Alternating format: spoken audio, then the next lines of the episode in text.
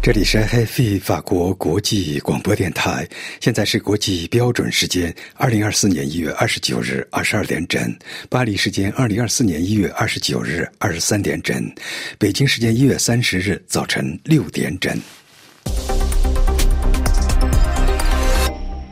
首先，请听新闻提要。北约秘书长警告，北京正在密切关注美国是否继续军援乌克兰。德国政府担忧，乌克兰战争将是一场长时间的物资战，没法谴责在加沙重建以色列定居点，加沙领土不可缩减。驻约旦美军死亡事件要求拜登下令反击，压力大。伊朗与巴基斯坦不会让恐怖主义破坏两国关系。法国农民包围巴黎，政府承诺周二宣布新措施。中国火箭专家王小军疑涉火箭军腐败案遭撤销政协委员。经济学人报道，香港越来越不像国际城市。非洲三国退出西共企引起关注。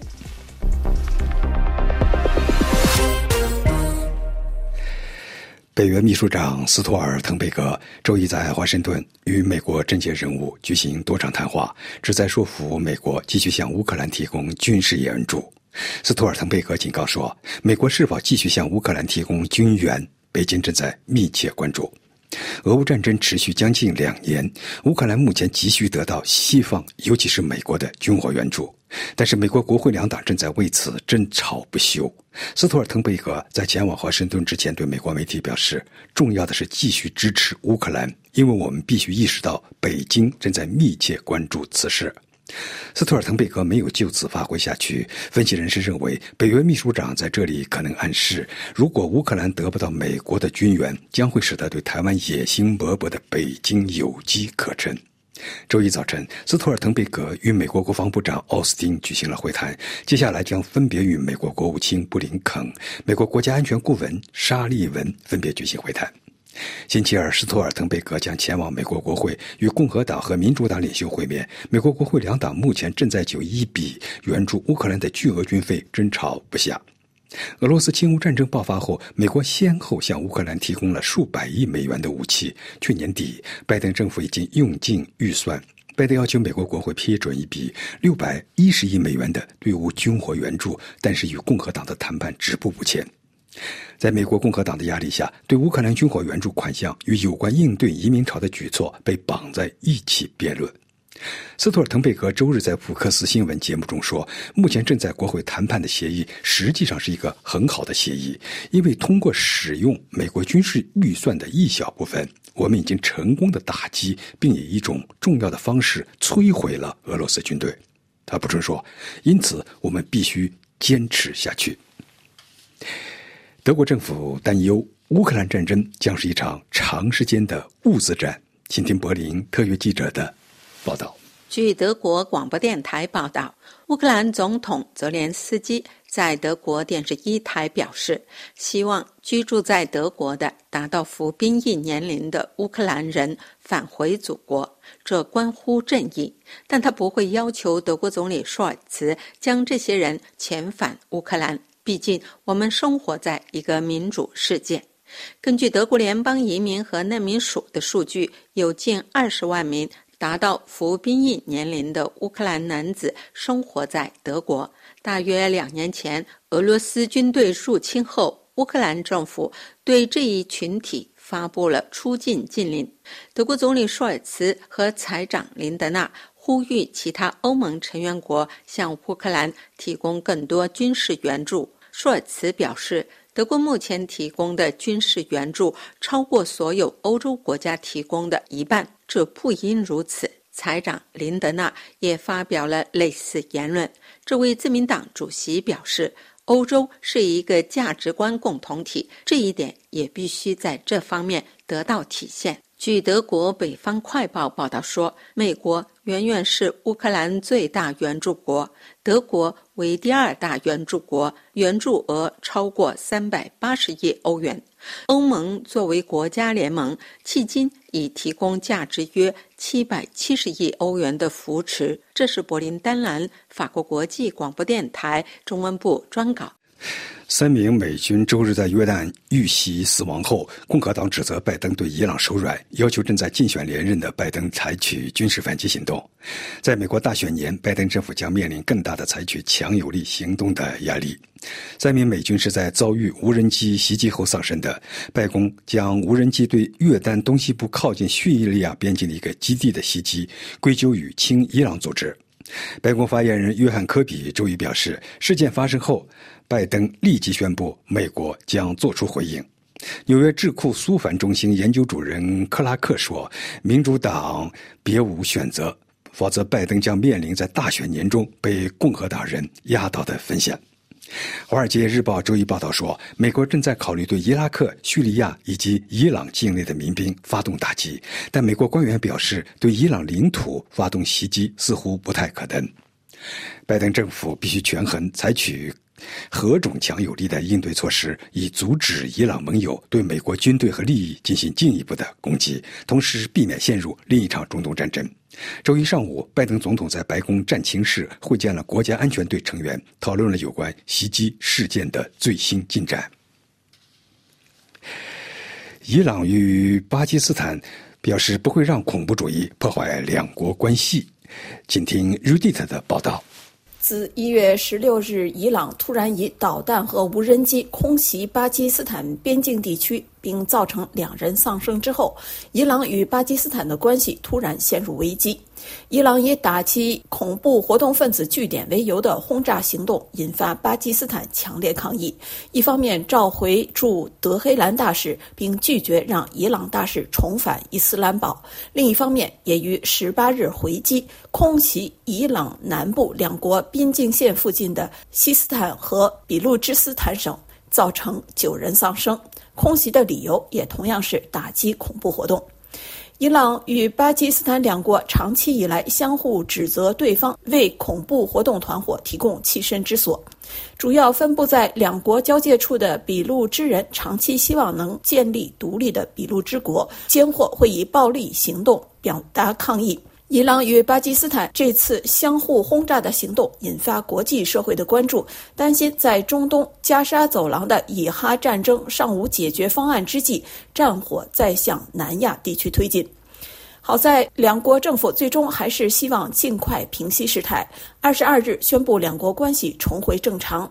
巴基斯坦驻伊朗大使二十七日在德黑兰向伊朗总统莱西递交国书，莱西则在会晤中表示。边境线也是经济交流和改善邻邦安全的机会，有必要保护这个机会，防范一切不安全因素。莱西称，两国是一对关系坚固的兄弟。不过，同一天，九名巴基斯坦人二十七日在伊朗境内的俾路支斯坦省被武装人士杀害。目前尚没有团体宣布为这起袭击事件负责。二十九日，巴基斯坦外长在联合记者会上表示，双方决定互派联络官员，希望两国的友好关系成为地区稳定的源泉。白宫发言人周一表示，内塔尼亚胡政府的部长们最近在耶路撒冷举行的集会上呼吁以色列在加沙地带重建定居点是不负责任的和危险的。美国国家安全委员会发言人科比在一次新闻发布会上补充说：“我们已经明确表示，不能减少巴勒斯坦领土加沙的面积。”同日，法国谴责在以色列耶路撒冷举行的一场集会，约十名以色列部长参加了这场集会。与会者呼吁重建加沙地带的以色列定居点，并让巴勒斯坦人离开这片领土。法国外交部在一份声明中说：“以色列政府无权决定巴勒斯坦人应该在他们自己的土地上在什么地方生活。”包括以色列部长在内的数千名以色列人参加了周日的集会。集会期间，他们呼吁以色列总理内塔尼亚胡重建加沙定居点。一些发言者呼吁将巴勒斯坦人驱逐出加沙，并表示重新安置定居点是确保以色列安全的唯一途径。法国外交部周一发出的一封声明说：“法国谴责这次集会，并期望以色列当局明确谴责这些集会者所表达的立场。”法国农民在巴黎周边露营，政府承诺周二会宣布新措施。请听阿曼婷的进一步介绍。法新社报道，一月二十九号周一晚上，法国农业界对政府没有放松压力，动员起来的农民有数千人，其中有大约一千人在封锁巴黎周围的高速公路。政府的承诺周二就宣布新的措施。法国政府上周末宣布的第一批措施被认为不够。据称，首都巴黎周边地区的交通受到干扰。距离巴黎几十公里远的部分高速公路被关闭，巴黎本身则没有被封锁。位于巴黎郊区马恩河谷省的重要农产品市场朗基斯以及巴黎的飞机场都没有受到封锁。法国政府发言人周一在部长会议结束后宣布，明天将采取有利于农民的新措施。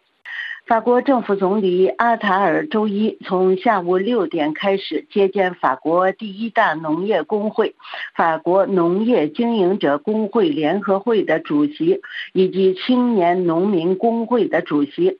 农业部长和生态转型部部长都参加了会议。左翼的较小工会农民联合会则没有被邀请参加会议。该工会呼吁其他工会组织主要要求两项措施：一是停止自由贸易协定并立即终止所有谈判；二是正式禁止以低于成本价的价格购买农产品。据警方消息人士称，周一下午傍晚时分，法国各地动员起来的农民不到一万人，动用的机器近五千台。同一消息人士称，在巴黎周围进行封锁行动的有大约一千名农民和五百多台机器。很显然，参与封锁行动的农民希望能够坚持到星期五。非洲三国退出了西共体，引起关注。请听尼古拉的报道。地处赤道线上、濒临大西洋的非洲国家加蓬，是中部非洲国家经济共同体的一员。这一简称“中非经共体”的区域性国际组织，总部就在加蓬首都利伯维尔。该组织委员会现任主席。安哥拉将军在两周前曾投诉，他的住所于2024年1月17日星期三白天遭一批武装人员强行进入，其中有人身着加蓬军装。就此，加蓬过渡当局展开了调查，并对外通报了初步结果。据本台法广法文网报道。利伯维尔的初步调查结论认为，实际情况并非如同投诉人的笔录。安哥拉将军投诉中所抱怨的武装人员，实际上是房东和他的帮手。中非经共体委员会主席在去年二零二三年十一月三十日就已退出，他本应最迟在今年年初二零二四年一月五日之前就离开这个居所。本台法广非洲通讯员发自利伯维尔的最新消息说，事发时安哥拉将军已不是这套居所的住户，他最初并不在屋里，甚至不在加蓬。调查还揭示，中非经共体委员会主席在加蓬首都市中心已经另外有了一套公寓，但安哥拉将军没有向加蓬当局通报他的这套新住所，违背了维也纳外交关系公约。本台法广法文网的这一消息最后提到，至截稿时，中非经共体和安哥拉都暂时还没有反应。外交消息渠道希望利伯维尔和罗安达加快找到解决办法，走出当前的危机。请听简讯。经济学人日前报道说，随着香港人才流失，大批中国大陆人来填补，加之实施国安法，香港生活及工作环境发生重大变化，香港变得越来越不像是一座国际城市，而是变得中国化。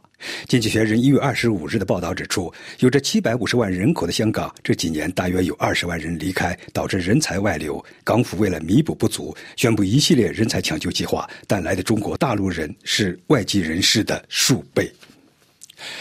中国火箭军再次成为打击的目标。一月二十九日，中国全国政协会议撤销曾担任中国运载火箭技术研究院院长王小军的政协委员资格。官方并没有披露任何细节。据分析，应该与去年以来不断爆发的火箭军高级将领的丑闻密切相关。各位听众，国际新闻报告完毕。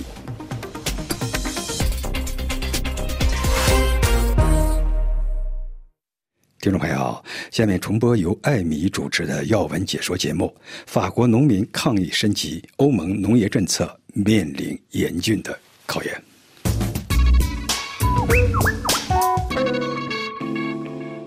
欢迎收听要闻解说，听众朋友，由于不满欧盟新的共同农业政策带来的压力，法国愤怒的农民从周一下午两点开始包围首都巴黎和其他的一些大城市。法国农民联合会和青年农民协会计划在距离巴黎环城公路几公里或几十公里的主要高速公路上设置八个封锁点。他们的口号是“包围首都，没有时间限制”。最近，欧洲多国的农民纷纷起来抗议。都指向了欧盟新的共同农业政策的局限性。此次法国农民抗议的原因包括很多，其中就有收入下降、养老金低、行政复杂、标准膨胀、外国竞争等。上周五，法国总理阿塔尔公布了一系列的紧急措施，也包括取消提高非道路用柴油的税率，提高对牛群受出血性副红细胞体病影响的农民的补偿。以及严厉制裁三家不遵守价格法的食品制造商。上任不久就面临重大挑战的总理阿塔尔称，他决定坚定而且迅速的向前迈进。他说：“我希望事情得到澄清，我也希望看到。”还有采取哪些措施来对付这些不公平的竞争？但是法国最大的农民协会的主席卢索表示，将有许多拖拉机车队包围首都，但是要保持安全距离，因为不希望发生暴力事件。他敦促政府要更进一步。他警告说，只要这些要求得不到满足，就会全面动员起来。即将发生的一系列事件是一个充满危险的星期，要么是因为政府没有听到我们的声音，要么是。因为愤怒会让每个人都承担起自己的责任。尽管局势有所缓和，但是从周日从诺曼底到加尔途经比利牛斯大西洋和马斯河的许多道路仍然中断。由于计划从周一下午两点起封锁通往巴黎的道路，局势有可能变得更加紧张起来。法兰西岛的农民协会周日晚间告诉法新社，计划在通往首都的几条道路上设置八个封。锁点。据法新社报道，周日傍晚时分，包括装甲兵、宪兵车在内的治安部队已经部署在了国际批发市场兰吉斯附近。与法国一样，比利时的农民也对他们所认为的欧洲农业共同政策与当地实际情况脱节感到愤怒。他们周日也封锁了该国南部的一条高速公路。德国、波兰、罗马尼亚和荷兰的农民最近也都采取了抗议的活动。这些示威活动再次引发了对布鲁塞尔签署的自由贸易协定的批评，尤其是在二零二三年底批准的与新西兰的自由贸易的协定，以及正在与南美国家南方共同市场谈判的自由贸易协定。乌克兰的产品在二零二二年获得关税豁免的问题也日益引起不满。欧盟委员会将在六月份延长这一豁免。谷物、养殖业和糖等行业都在谴责这种扭曲的竞争。社会党欧洲议员克莱尔热表示，欧盟委员会必须做好监管的工作，以稳定农产品和市场的收入。他谴责对进口产品的放任自流的做法，并且认为调整方向是不可避免的。农民的不满都指向了欧盟新的共同农业政策的局限性，包括复杂的生态标准或者因国而异的标准、通货膨胀、气候突变以及不公平的进口。尽管欧盟委员会已经和农业部门展开战略性的对话，为二零二七年后的共同农业政策做准备。但是，关于调整当前框架的可能性仍然存在着争议。尽管从去年开始，欧盟新的共同农业政策规定，欧洲援助的直接支出必须以执行环境标准为标准，但是最近的示威游行还是谴责了行政负担的重大。限制性的标准包括轮作。草地、水土流失、河流附近的缓冲地带、湿地和沼泽的保护。或者有义务保留百分之四的休耕地或者非生产性的土地。另外，还对矮树丛、沟渠、池塘、树篱等等都有严格的规定。此外，还有生态制度，也就是对自愿采取更高要求的做法，包括有机耕作、碳储存、能农业生态等等，给予农民额外的补偿。农民和民选代表批评说，合规检查有时过于苛刻，这些标准导致了。新的非生产性的支出和更多的形式。关于日流要求，鉴于乌克兰冲突的影响，大约有十个国家都曾经要求布鲁塞尔在二零二三年继续给予减损，但是没有获得成功。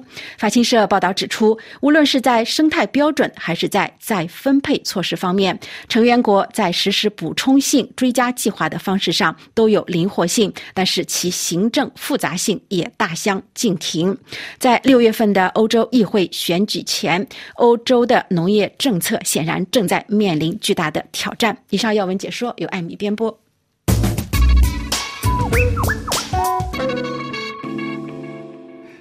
听众朋友，下面请听由阿曼婷主持的《法国世界报》摘要。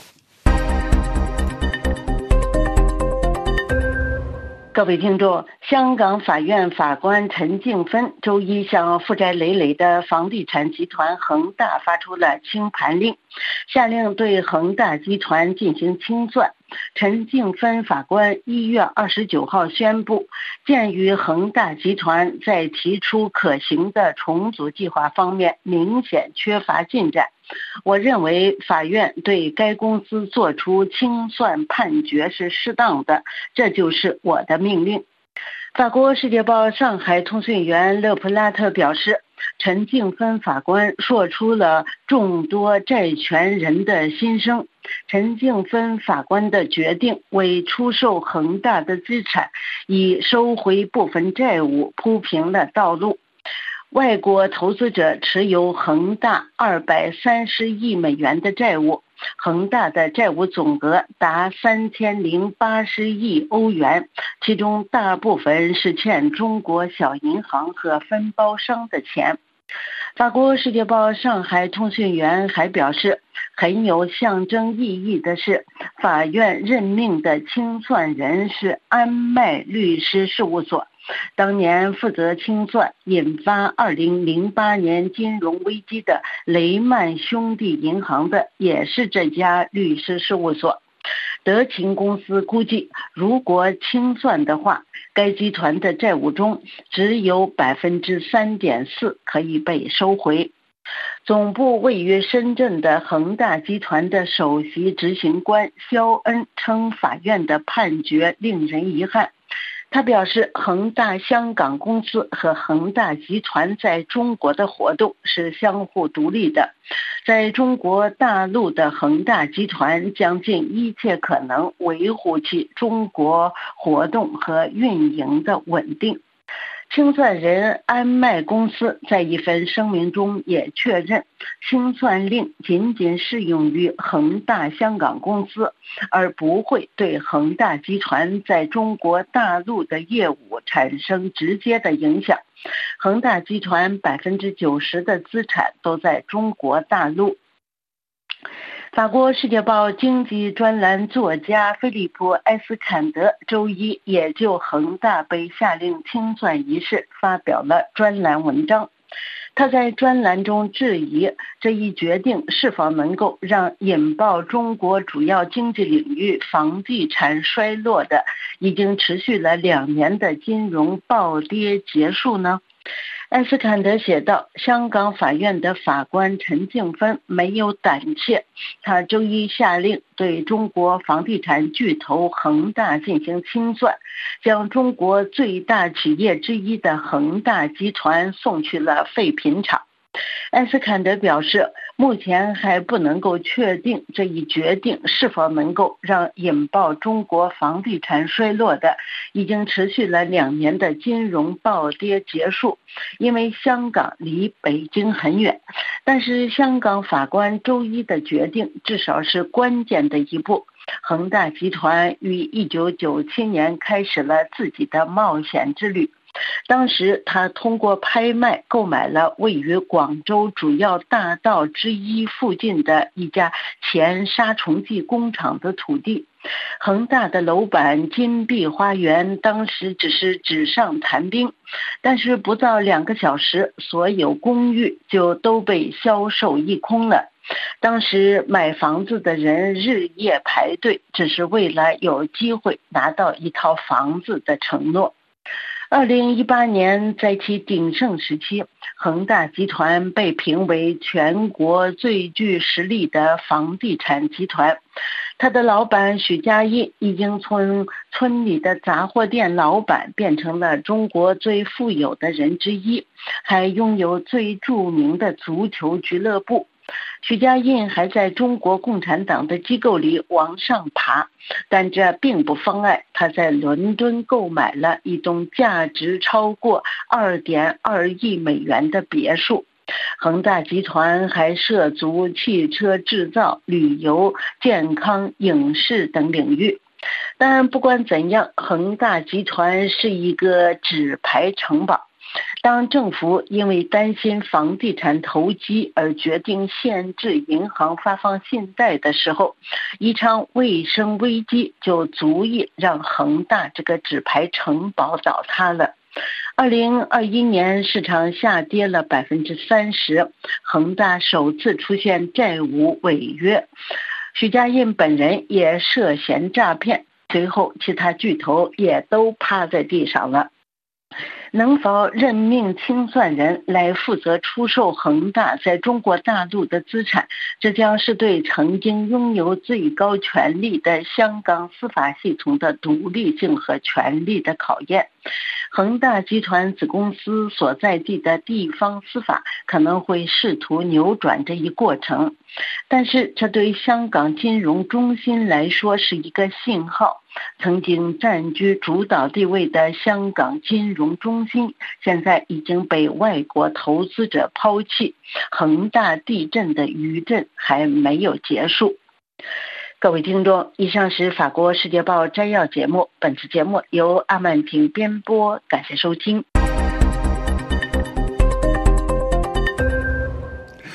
各位听众，下面请听本台台北特约记者罗元绍主持的《聚焦台海》专题节目。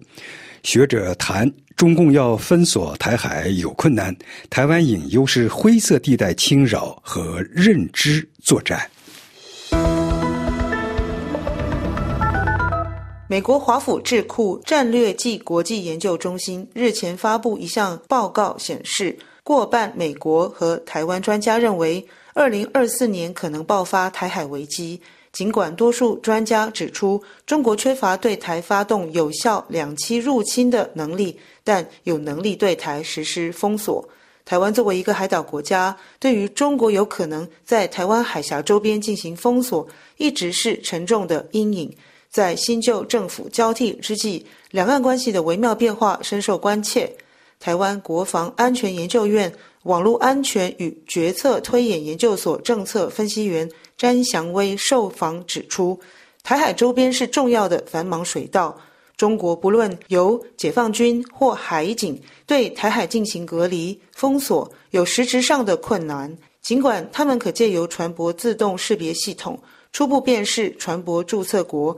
营运单位、目的地、船只类别，对台湾做能源运补的船只进行封锁。但由于这些船旗国涉及第三国，因此封锁行动势必对第三国造成影响。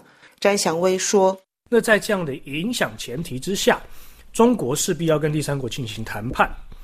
那台湾这个时候就可以透过外交来去做一个斡旋，来去做一个谈判，跟第三国，甚至。”美国跟日本其实只要针对这样的一个封锁，采取联合巡航的方式，就可以很轻易的突破封锁。所以我不认为中国以现在的军力，还有以现在的一个呃技术成熟度，他们有能力执行这样的一个封锁。我认为是有很大的问题。詹祥威分析的其他因素包括：如果中国实施区域性隔离，这将直接影响船只保险费；隔离属于有限度的封锁，针对的是商业活动。假设宣告隔离一个月，国际社会是否能够忍受长达一个月的干扰和成本增加？至于封锁，对所有船只逐一拦查，而台湾将会选择在何时以及如何反制。双方可能发生摩擦，随时可转变为小型战役，小战役可转变为战争。所以，如果中国执行封锁隔离的前提是不轻易对台发动战争，那么封锁显然无法达成原本设定的目的。另外，包括德国、英国、澳洲和美国、加拿大等越来越多国家明确表示，台海稳定是全球和平繁荣的重要基石。这有一层意义，即是对封锁形成贺阻。这些国家开始重视印太战略。詹祥威表示，自由开放的印度太平洋以及自由开放的台湾海峡是符合所有国家的利益。这个就是我讲的各国经济利益的一个重点。所以各国在这几年开始在这个地区，在这个海域，呃，不定期的进行这个自由航行。也就是说，他必须要反制中国，把台湾海峡当成内水内海的一个一个态度。然而，台湾必须担忧的是，中国操作灰色地带手法，派军机军舰频繁扰台，侵蚀台湾军力平日训练和资源耗损。中共并持续发动认知作战。拉拢民众对中国保持正面的看法，甚至影响台湾人民对民主自由的信心。另外，类似美国前众议院议长佩洛西访台后，中共发动环台军演的行动并不会消失。詹祥威指出，中国在软硬之间的操作手法越来越细腻。习近平二零一七年提出十年全面军改，力图加强提升解放军整体作战力。詹祥威说：“习近平设定解放军战力，渴望在二零二七年超越美国。中国可透过加强对美国、日本的威胁，甚至威胁动用核武，使得美日防卫台湾的态度松动，台湾被迫上谈判桌。中国不必动一刀一枪，达成不战而屈人之兵的目的。然而，台湾不容悲观。呃，二零二七就变成是说，当时的国际情势会是怎么样？”台湾跟这些民主国家之间互相交往的关系，呃，全球经济、美国内部政治、日本的一个内部政治、中国内部政治等等，这些综合性的影响会决定习近平要怎么做。所以，我想到底会不会对台动武，并不是这么简单的一个问题，而是要综合考量各方的因素。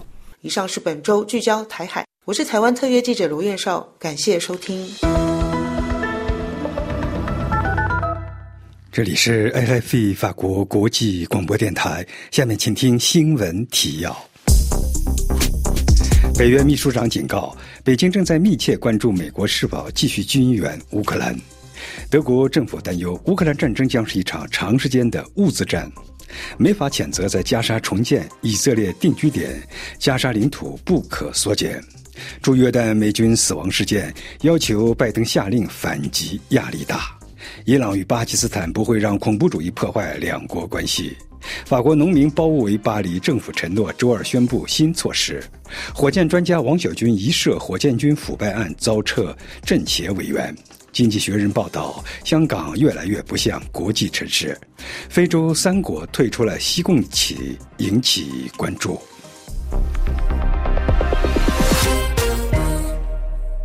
听众朋友，现在请听由瑞迪主持的《今日经济》专题节目。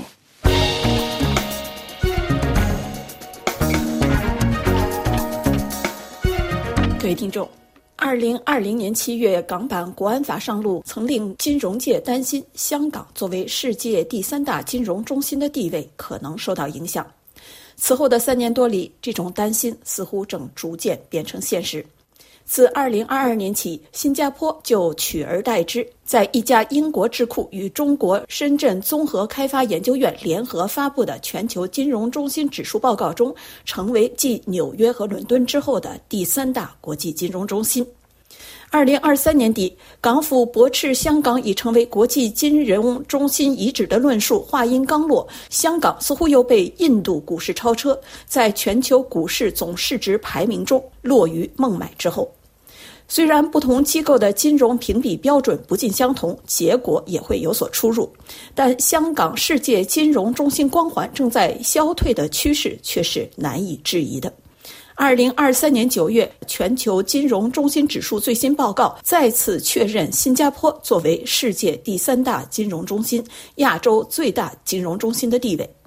而在伦敦金融城政府二零二四年公布的全球金融中心的排行榜上，新加坡位居第三，而香港则已跌至第六名，与日本并列。二零二三年的确也是香港股市惨淡低迷的一年，全年累计下跌超过百分之十四，是印太地区跌落最惨的市场。而这已经是香港股市连续第四年下跌。据彭博社报道，香港股市的市值自二零二一年达到顶峰以来，已下跌超过六兆美元。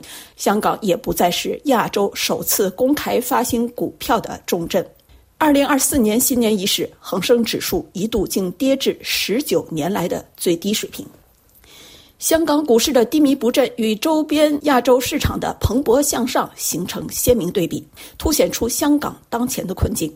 二零二三年，东京股市日经指数持续攀升，全年上扬接近百分之二十八，是最近三十三年来的最佳表现，可以说是这一年亚洲股市的最大赢家。仅次于东京的是台北股市，台北加权指数年底收盘时涨幅达到百分之二十六点八，台股总市值也成长百分之二十八点四，是十年前水平的一点三倍。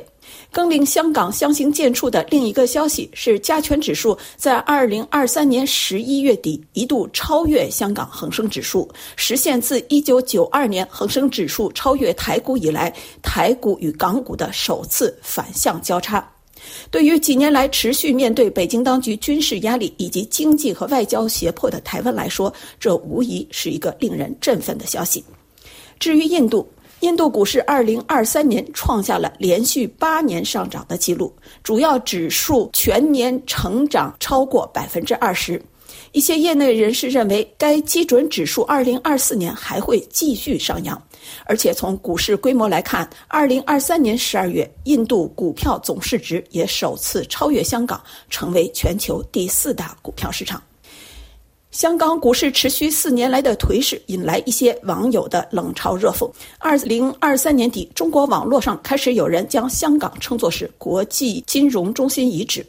有网友引述一名财经博主评论说：“香港股市已经进入一九九七年的区间。”一九九七年是香港主权正式移交给中国的时刻。虽然有专家指出，衡量香港国际金融中心地位的要素不只有股市，但股市表现无疑是经济运行情况及市场信心的晴雨表。香港在英国治下奠定了跃升国际金融中心之一的基础。改革开放政策推动下的中国内地经济快速成长，更让这座国际城市在中英联合声明承诺的一国两制的框架下如虎添翼。但随着二零二零年七月港版国安法的落实，空间早已不断缩小的一国两制已名存实亡。中央政府对香港的控制越来越强。言论自由、信息流通自由的空间越来越小，司法独立日益面对挑战，香港正失去它曾赖以成功的独特性，而政治打压也逼迫不少香港人出走，令香港专业人才大幅流失。政治上的控制更强化了香港金融市场与内地经济的联动性。多年来，内地企业竞相来香港上市，在香港股市市值中所占比例越来越高。香港是中国经济与世界互动的独特窗口。也是内地资金外流的通道。此时，中国的经济成长正在中美全面战略竞争下的地缘政治格局中，随不断强化的政治控制而陷入瓶颈，难以走出受严格的新冠清零政策的重创。曾是中国经济重要支柱的房地产业深陷危机，人口出生率明显下降，为中国经济活力的前景蒙上阴影。种种政策的不确定性，最终推动外资加速撤离中国。而对中国经济前景的信心不足，在不同程度上推动了中国周边股市的成长。二零二三年，日本股市总市值以美元计算的增加额几乎是中国的两倍，甚至开始吸引越来越多的中国股民脱离不断处于保卫战的国内股市，越来越像中国内地的一座普通城市的香港，是否还能找回曾经的光环？今天的今日经济由瑞迪主持，感谢收听，再会。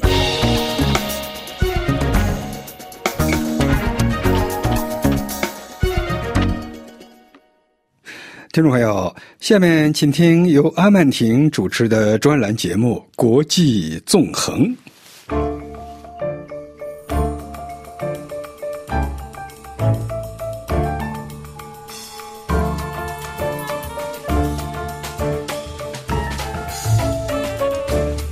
各位听众，也门胡塞武装现在已经成为中东无法绕过的一员。法国《世界报》记者吉尔·帕里斯和马吉德·泽鲁基最近在一篇联合署名的文章中写道：“二零二三年十月七号，哈马斯实施大屠杀之后，以色列对加沙发动了致命的军事攻击。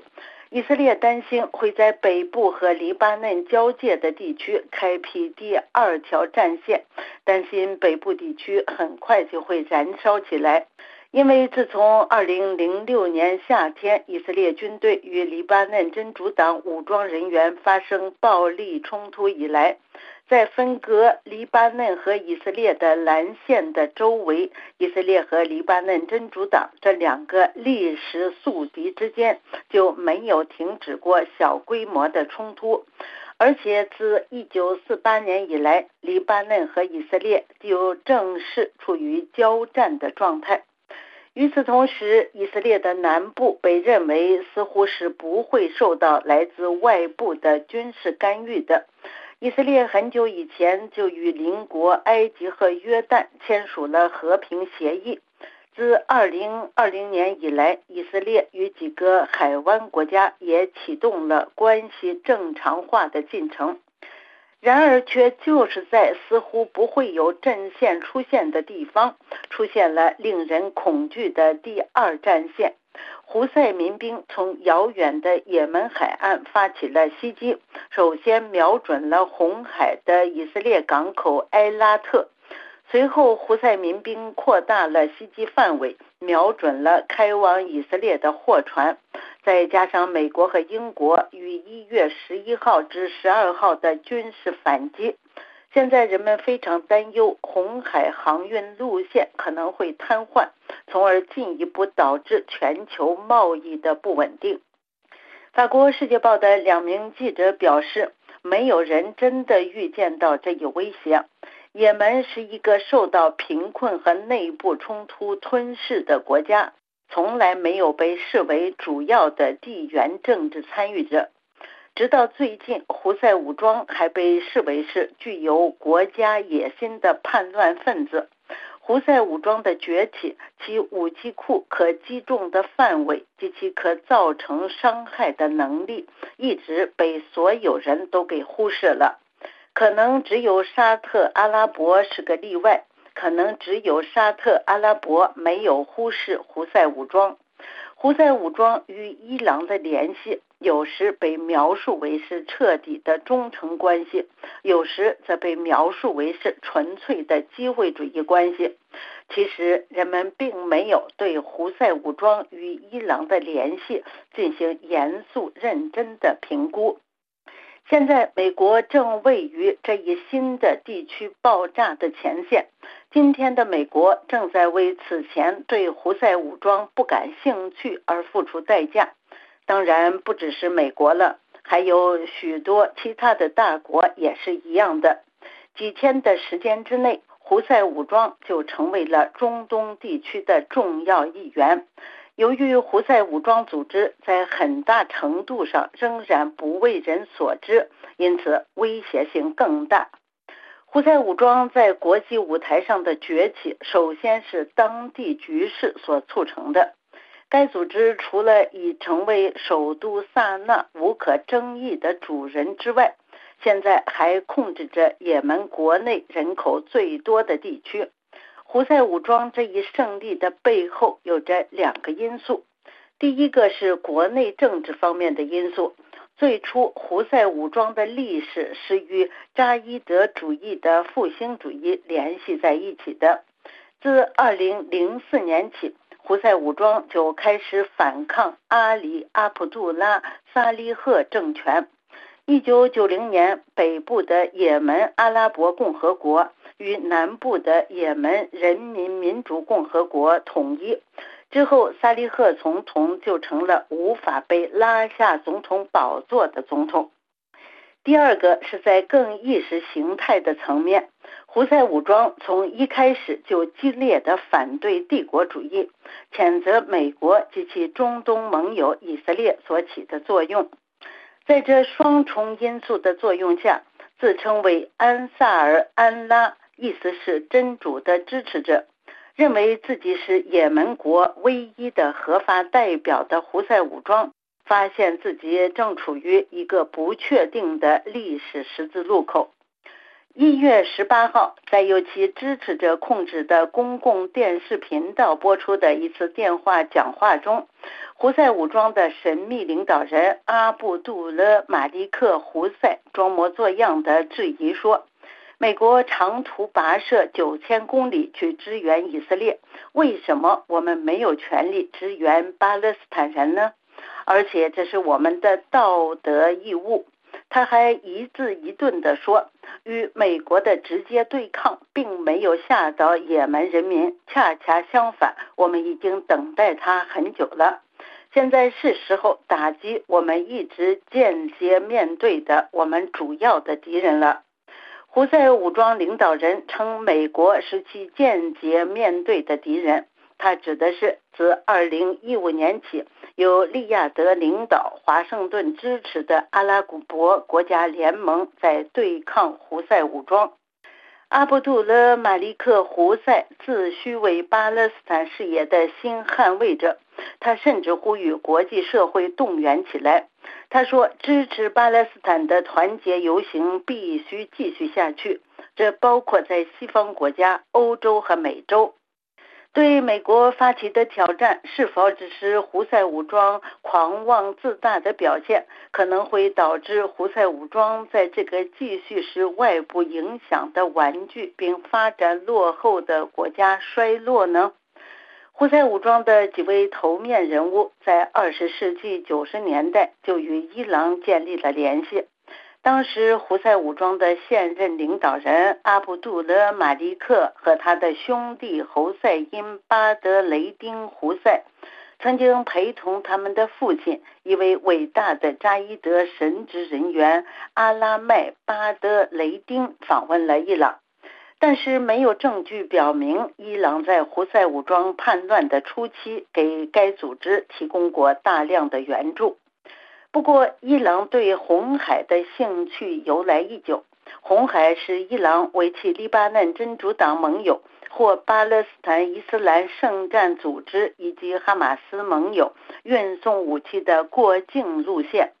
但伊朗对也门的关注开始于沙特为支持萨利赫政府而于2009年对也门进行首次军事干预。当时也门萨利赫政府正面临胡塞叛乱的困境。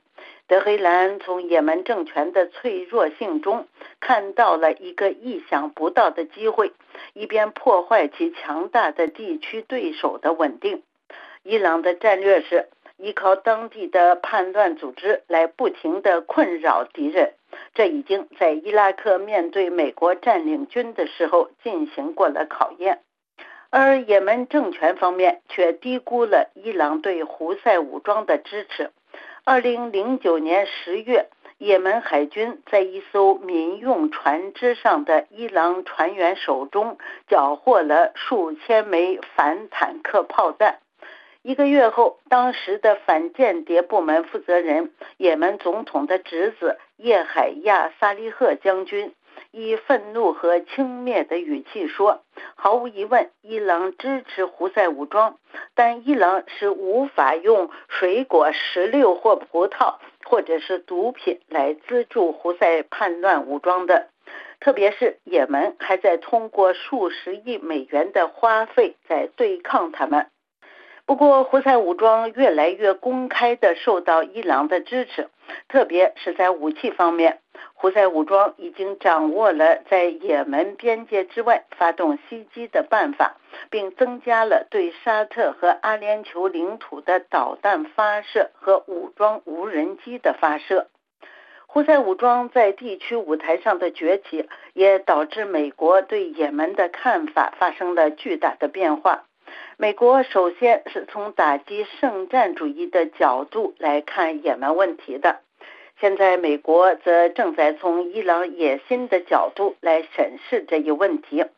这一转变从一月九号总部位于华盛顿的两个保守派智囊团——美国企业研究所和美国传统基金会所发布的两份报告中看得很清楚。两份报告都呼吁华盛顿当局与也门官方政府进行军事接触。并将胡塞武装重新纳入恐怖组织的名单中。在特朗普任期结束的时候，胡塞武装出现在恐怖组织黑名单上，然后在拜登任期开始时从这一名单上消失。华盛顿官方的说法是为了促进向胡塞武装控制的地区提供基本的人道主义援助。一月十七号，美国国防部宣布重新将胡塞武装纳入恐怖组织一的名单。各位听众，以上是国际纵横节目，谈也门胡塞武装现在已经成为中东无法绕过的一员。本次节目由阿曼婷编播，感谢收听。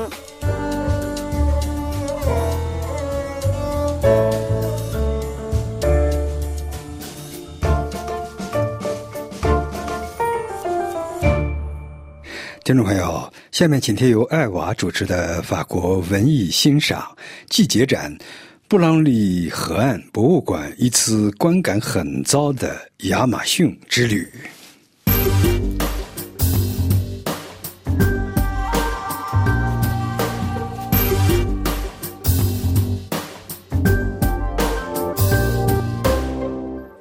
各位听友好，目前巴黎的布朗利河岸博物馆正在展出使用了让人产生幻觉的植物影响下创作的艺术品。可以说，这次展览归拢了新时代的包罗万象。在法国内政部长声称要解决街头巷尾的大麻小买卖时，这次展览至少可以说是自相矛盾的。当然，在展览的开头。布朗利河岸博物馆东夹层的一张告示提醒观众，在法国使用精神类药物是法律禁止的，被抓住可以处以一年监禁和三千七百五十欧元的罚款。当然，博物馆没有明确提倡使用致幻药剂，但新时代的观众是不会弄错的。这是在死藤水影响下创作的艺术品展览。死藤水是一种由亚马孙森林地区的植物制成的饮料，自2005年起在法国被禁用，但自2008年起，它在秘鲁被列为国家文化遗产。迷幻药教主蒂莫西·里瑞就曾对旧金山的嬉皮士们说：“点起来吧，融入其中，将理智抛之脑后吧。”那还是近六十年前的事了。现在重新打开人体自身的气挂，感受展览吧。展览首先让人知道了亚马孙地区的土著西皮博科尼伯人的萨满巫师。通过照片和民族电影，了解这些男人和女人帮助生活在原始森林里的自家族群与自然环境和谐共处。可自然环境已经成为一个人类悲惨生活的地方。是萨满延续了祖先用藤本植物和树叶制成的煎药，最初引用它们后，创造了带有迷宫般图案的刺绣和陶器。这些令人叹为观止的作品，可以在最初的展柜中欣赏到。然后到了二十世纪，一个绘画流派逐渐形成。这些作品既天真烂漫，又技艺精湛，将分形游戏和变形怪兽结合在一起。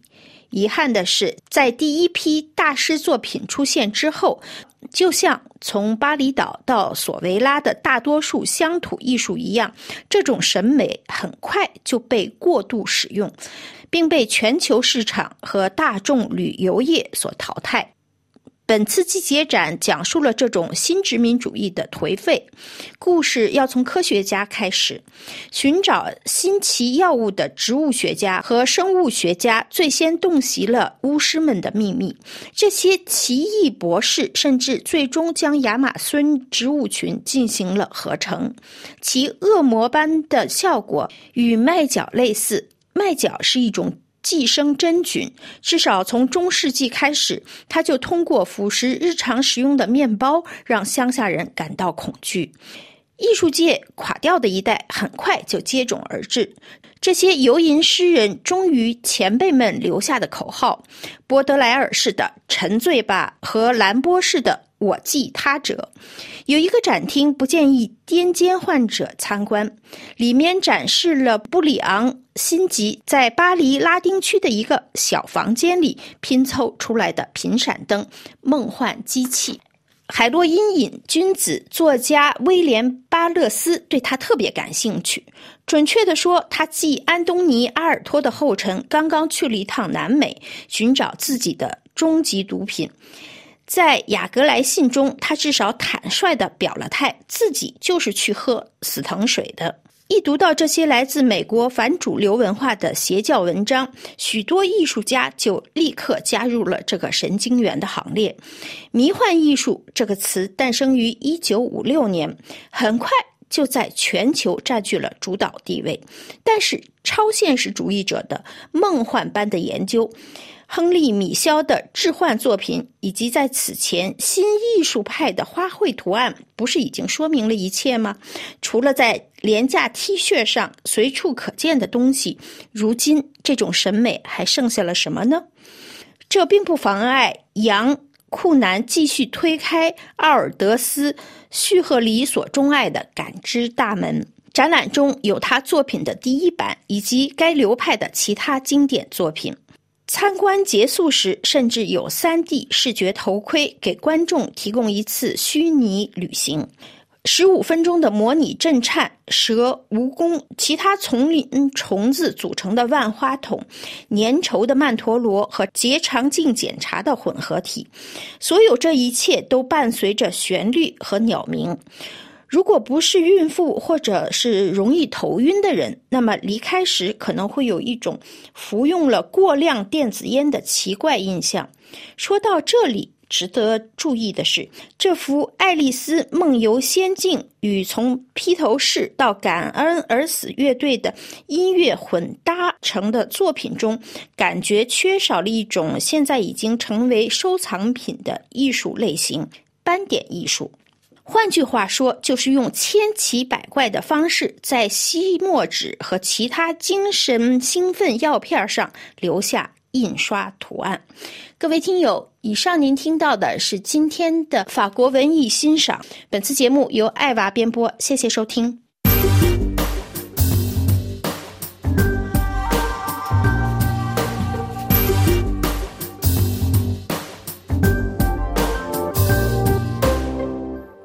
这里是 AFE 法国国际广播电台。下面最后一次，请听新闻提要。北约秘书长警告，北京正在密切关注美国是否继续军援乌克兰。德国政府担忧，乌克兰战争将是一场长时间的物资战。没法谴责在加沙重建以色列定居点，加沙领土不可缩减。驻约旦北京死亡事件要求拜登下令反击，压力大。伊朗与巴基斯坦表示不会让恐怖主义破坏两国关系。法国农民包围巴黎，政府承诺周二宣布新措施。火箭专家王小军一涉火箭军腐败案遭撤销政协委员。经济学人报道，香港越来越不像国际城市。非洲三国退出西共体引起关注。